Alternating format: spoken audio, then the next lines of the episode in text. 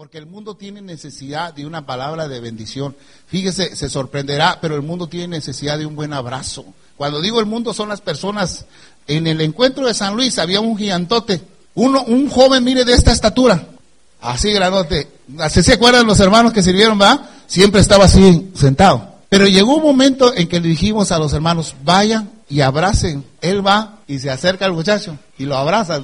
ya se imagina el muchacho allá arriba y él lo abraza. Y cuando Vicente lo abraza, empezó a llorar, a llorar. Y cuando hubo la oportunidad de que ella era su testimonio, dijo lo siguiente, él dijo, nunca nadie me había abrazado. Le estoy hablando de cuántos años tendría, veintitantos, ¿verdad?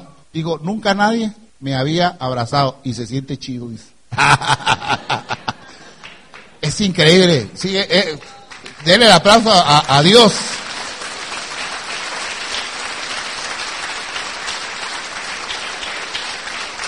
Denle el aplauso al Señor. Aquí en esta iglesia, hermano y hermana, se le está enseñando a usted a abrazar a los demás. Lo hace medio a fuerza, sí. Pero una vez que usted, viniendo aquí, desarrolla eso, no, hombre. Sus hijos se lo van a agradecer. Sus amigos se lo van a agradecer. Hemos visto, fíjese bien, y, en este fin, en este sábado, tuvimos, viernes, tuvimos la oportunidad de estar en Tantoyuca. Y allá en Tantoyuca había una mujer que no quería nada con Dios. Con un montón de problemas, pero sin querer nada con Dios, ¿verdad? Entonces tuvimos la oportunidad de orar por ella. Y luego a mi esposa, que la abrazara, la tocara. Y cuando mi esposa la toca, aquella mujer se desvanece.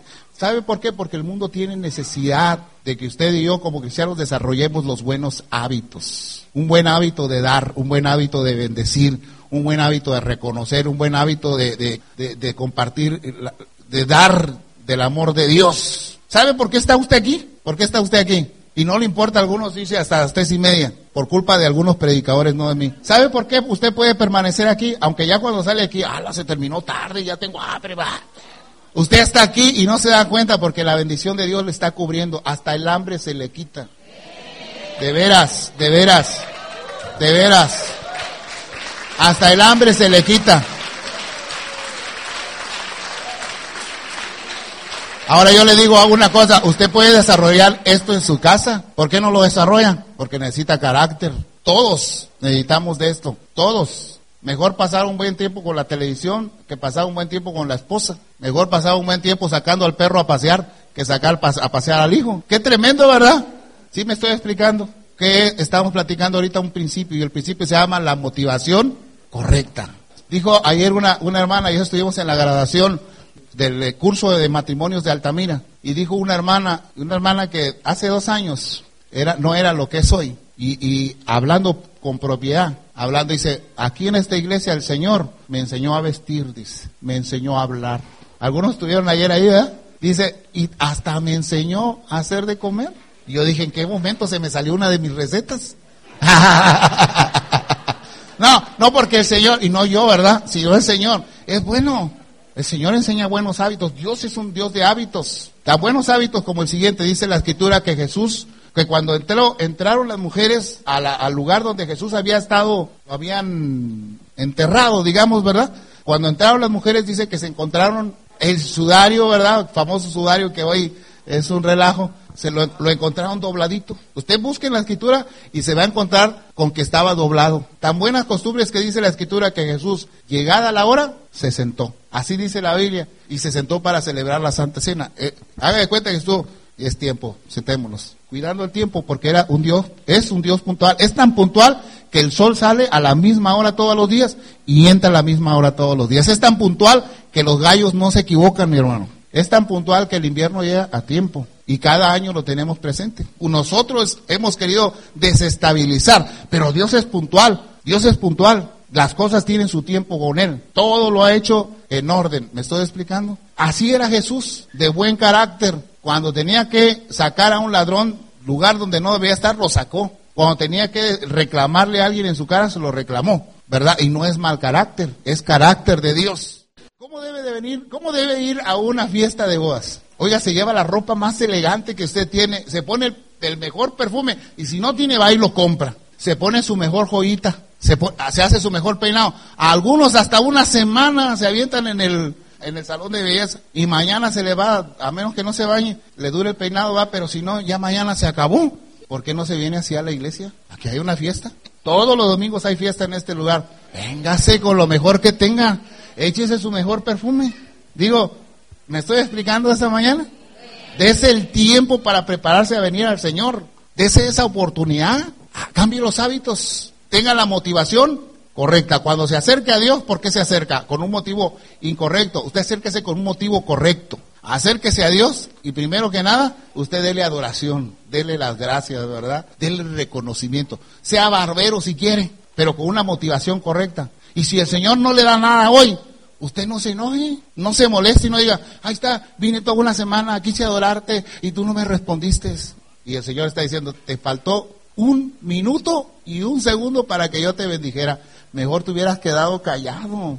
Así que un buen hábito, aunque no está aquí, ¿verdad? Ahorita el tema, un buen hábito es callar cuando haya qué?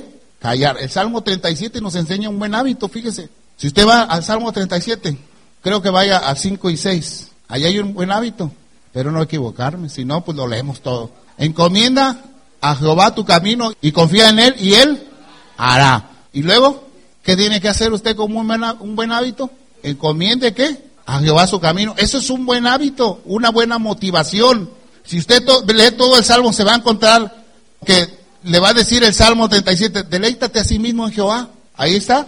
¿Cuántos de nosotros antes de guardar silencio decimos todo, le hablamos al vecino, le tocamos, le despertamos al pastor, le hablamos al discipulador?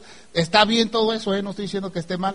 Pero si desarrollamos el carácter, le vamos a decir a Dios nuestra petición y ¿qué vamos a hacer? Guardar silencio y esperar en Él. Qué tremendo que la Biblia nos tenga que hacer eso, ¿verdad?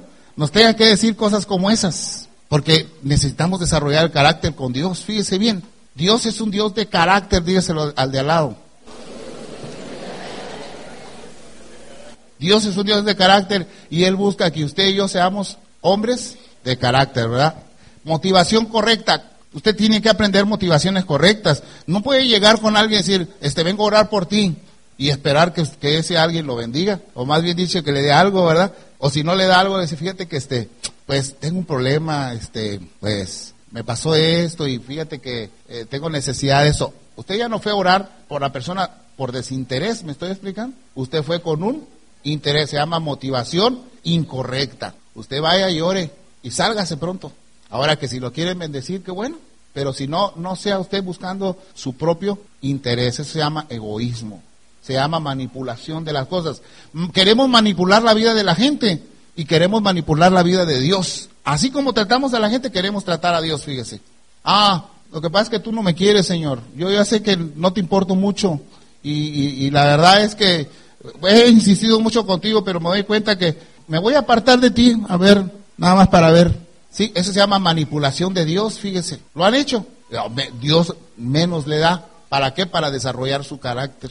Pero cuando usted se acerca al Señor y le dice, Señor, gracias por todo, ¿verdad? Por lo que me has dado y por lo que no también. Seguramente tú sabes lo que es bueno para mí y lo que es malo para mí. Así que te lo agradezco. No importa que no me haya, hayas dado mi Corber, este, no digo, 2009, ¿verdad?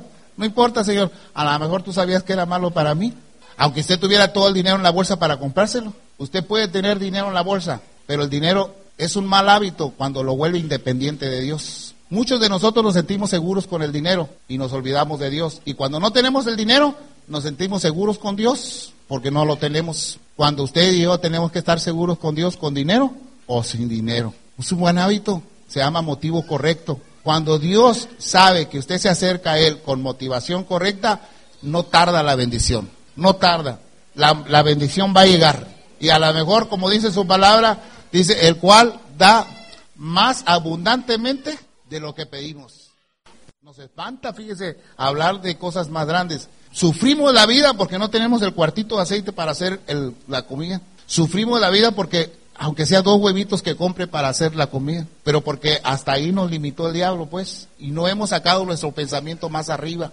¿Me estoy explicando? Usted, un mal hábito yo que tenemos es la limitación. Somos limitados en todo. Le pedimos al Señor y le decimos, aunque sea Señor esto. Le pedimos al Señor y le, y le pedimos poca cosa. Por eso el Señor tiene que agregar algo más. Le, tenemos miedo de pedirle al Señor, fíjese. Y tenemos que tener la motivación correcta porque pedimos mal. Le pedimos un trabajo y le decimos, Señor, en un trabajo donde yo esté tranquilo, ¿verdad? Y gane más. Y el Señor se lo puede dar, siempre y cuando usted sirva, lo sirva a Él. Motivación correcta, ¿verdad? Es pedirle al Señor para lo correcto. Motivación incorrecta es pedirle a Dios para nuestros propios deleites. Los hábitos formados, mis hermanos, solo necesitan ponerse en actividad, en movimiento, por el ejercicio de la voluntad, sin necesidad de ocuparse demasiado acerca de su funcionamiento. ¿Sabe cómo es que la gente maneja? Porque desarrolla un hábito. ¿Sí me explico? Usted va manejando, sabe cuándo mete el freno y va viendo para el frente y no necesita voltear a ver dónde está el freno. Y no necesita voltear a ver dónde está el acelerador. O no necesita voltear a ver si está metiendo la primera o la segunda. ¿Verdad? Usted desarrolló un hábito. Y como hábito usted maneja sin ver lo que está haciendo. Ya se ejercitó. Así es, cuando usted maneja un buen hábito delante del Señor, cuando usted desarrolla la motivación correcta, ¿verdad? No anda buscando a nadie para que le, le pague favor con favor. No viene al Señor y dice, te voy a dar el diezmo, eh, Señor, pero tú dijiste que, ¿verdad? Probarme ahora en esto, a ver si no os abriré las ventanas de los cielos y, hasta ahorita no se ha visto nada, señores. Motivación incorrecta. Si usted siembra adecuadamente, fíjese que el que siembra no va todas las mañanas para ver si ya salió la matita. Va y sembró y va a esperar, ¿verdad?, que sea manifestada la planta. Y no va a ver la planta a ver si ya hay un fruto, ¿verdad?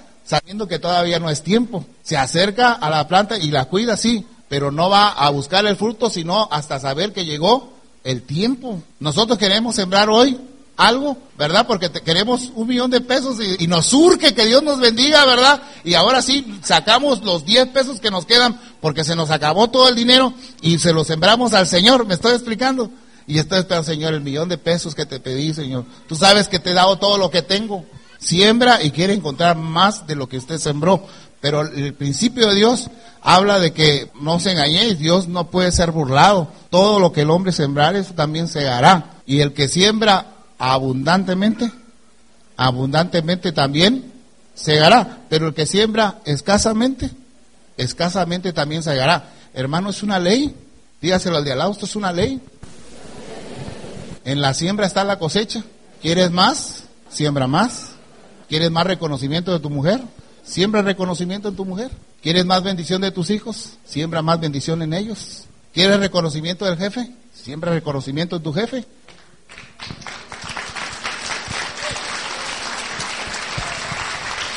Dígale motivación correcta. Dígaselo al de al lado, motivación correcta. Voltea a ver al hijo, dígale, no seas barbero, hijo, ven con la motivación correcta. Honra a tu padre y a tu madre y los días sobre la tierra serán alargados. Honralos sin esperar nada a cambio.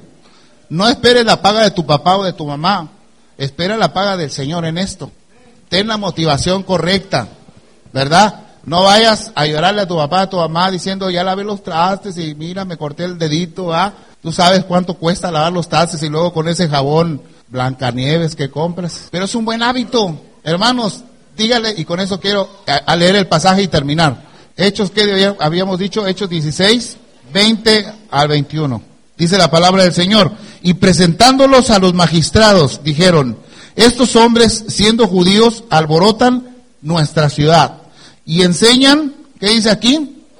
Diga hábitos y costumbres que no nos es lícito recibir ni hacer, pues somos romanos. A mucha honra, dicen algunos, ¿verdad? Pero fíjese bien a qué costumbres y hábitos estaban ellos refiriéndose. Vaya hasta, el 16. Dice, aconteció que mientras íbamos a la oración, ¿eso qué es? Un buen hábito. Dice aquí que cuando íbamos a la oración nos salió al encuentro una muchacha que tenía espíritu de adivinación. ¿Eso qué es? Malos hábitos desarrollados. Esta, siguiendo a Pablo y a nosotros, daba voces diciendo, estos hombres son siervos del Dios altísimo. ¿Eso qué es? Un malo bueno. Ser siervo del Dios altísimo, ¿qué es? Un buen hábito. Quienes os anuncian el camino de salvación. Mal hábito, buen hábito. ¿Qué les están enseñando? El camino de la salvación. Y esto lo hacía por muchos días, mas desagradando a Pablo este se volvió y dijo al espíritu, te mando en el nombre de Jesucristo que salgas de ella y salió en aquella misma hora. Pero viendo sus amos que habían salido la esperanza de su ganancia, prendieron a Pablo y a Silas y los trajeron al foro ante las autoridades. Y los presentaron ante el magistrado y dijeron, mira, estos hombres son judíos y estos judíos vienen a nuestra ciudad a hacer alboroto. Le están enseñando a nuestra ciudad malas costumbres. ¿Qué le enseñaban? ¿Qué enseñaban en la ciudad? ¿Qué está aprendiendo usted? Si usted aprende los buenos hábitos aquí en la iglesia, usted va a ser un alborotador y revolucionario. Usted va a revolucionar las cosas. ¿Cómo ve? ¿Qué 20 de noviembre ni qué 20 de noviembre? Si usted quiere un día de la revolución, sea usted un revolucionario. Así que por hoy le vamos a dejar, la próxima semana vamos a continuar con otro buen principio del Señor. ¿Cuál principio aprendió hoy? La motivación correcta.